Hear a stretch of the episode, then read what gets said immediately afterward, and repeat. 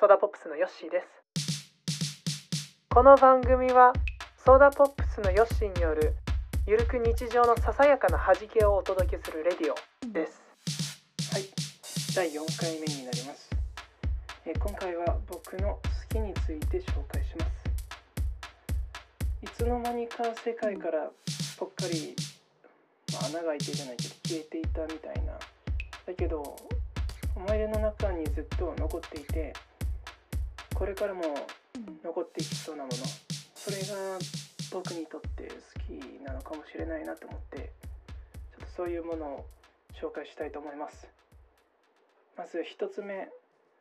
あのテレビの番組だったり CM の中でいいなと思った作品、まあ、一つ目うん一つ目っていうか何回何個かも紹介していきます、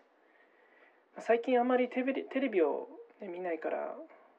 あのもうやってないやってるかどうかわかんないんだけど僕はあのファンタの CM がすごい好きだったな。あの何年何組3年なんとか組なんとか先生っていう CM でさあのあんまりもう雰囲気しか覚えてないから詳しい内容は思い出せないんだけど確かあれはあのそのファンタの味の名前がクラスの組の名前になっていたと思うんだけどでその後すごい強烈なネーミングの先生が登場してそれでもうそのネーミング通りななんて言うんだろう授業大げさな感じでやっててその雰囲気がすごい面白くてでそれでクラスのみんながツッコミ役に回るみたいなそんな感じだったと思うんだけどいやもうなんだろうコントみたいなコントが好きなのかもしれないねそういう大げさな感じで。でそういう雰囲気でいくとあの僕がもう一つすごい好きだった CM が僕が子供の頃に見ていたものなんだけどあのペプシコーラのあのペプシマンっていうのがすごい好きだったんだよね。あのペプシマンっていうあのキャッチフレーズと全速力ダッシュ。あれは本当見ていてたまらなかったっていうか。その炭酸を飲んでないのにすごい爽快だったなっていう。ああいう CM すごい好きなんですよ僕。でそれのそういった方向性でいくとねやっぱりねあの同じくストレッチマンもねなんだか癖になるっていうか中毒性があってよかったな。もうただ単純にもうストレッチするだけなのになんだろうねあの掛け声っていうかあれもハマるよね。じゃあちょっともう一つぐらいいきますとあのちょっと僕名前とかあんまし覚えるの得意じゃなくて読み方がわからないんだけどん？宿川ボーイズっていうバンドがすごい好きで。あのめちゃめちゃ楽しそうにやってて俺たち最強みたいな雰囲気。ああいうなんだろうな。なコミカルな感じもすごい好きなんだろうな。でやっぱりねあの「物語はちと不安定」って曲はね友達と繰り返し繰り返し何度も聴いてましたね。ソーダポップヨッシーの弾けダイヤはい引き続き第4回をお届けしております。じゃあもう一つあの僕の不満と言いますか。最近あこうしたいなって思ってることについて話したいと思います。まあその構ねみんな僕のこと陽気に思ってるから陽気なやつだと思ってるからさヨッシーに不満なんてあるのって思う方々がほとんどだと思うんだけどまあやっぱりね誰しも人の子人の子？人の子で合ってんのかな？まあ人の子ですからね。僕ももちろん不満はありますよ。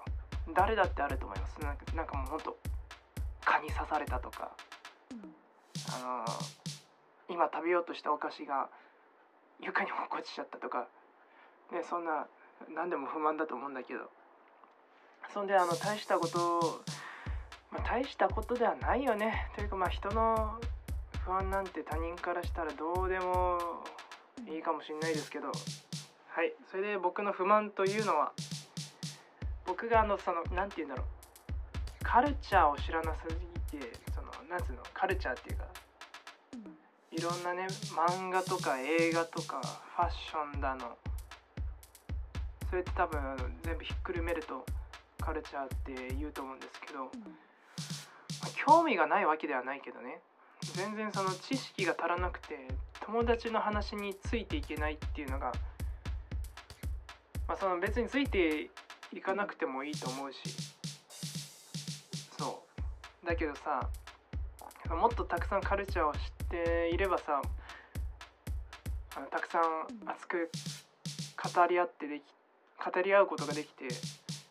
すごい楽しいのかなって思ったりするわけよ。でまあでもさその世の中の全てを吸収するって無理があるなって思って。そうだね。もう一言で言うと時間がないっていうか時間がないっていうよりは時間が足りないってこと？全部そのおすすめされた漫画であったり映画だったりは全部見たいしでも全部見ようとすると自分がやりたいことができなくなるみたいな。それがねもうもどかしいっていうか。結構ねそう友達はねカルチャーに詳しすぎて羨ましいなと思っててもうすなんでこんなことまですごいなってなるんですよ。で僕はまあ追いつこうっていうか楽しく話したいから追いつきたいって多分思ってるんだけど僕なんかが漫画とか読むと結構じっくりねゆっくり読みたいからさ